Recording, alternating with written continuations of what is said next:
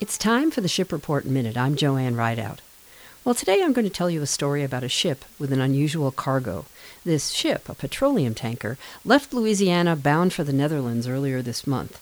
That might sound like a pretty ordinary occurrence since ships travel day and night all over the world, except for the fact that this ship's cargo was quite exceptional.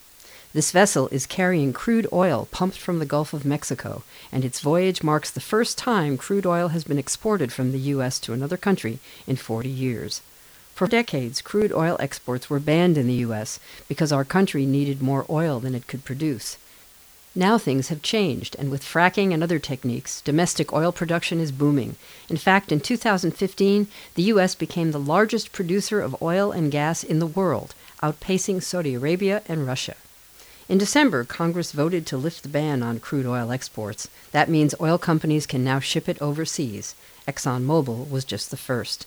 The oil was shipped from Gramercy, Louisiana in early April and was expected to reach the Netherlands before the end of the month.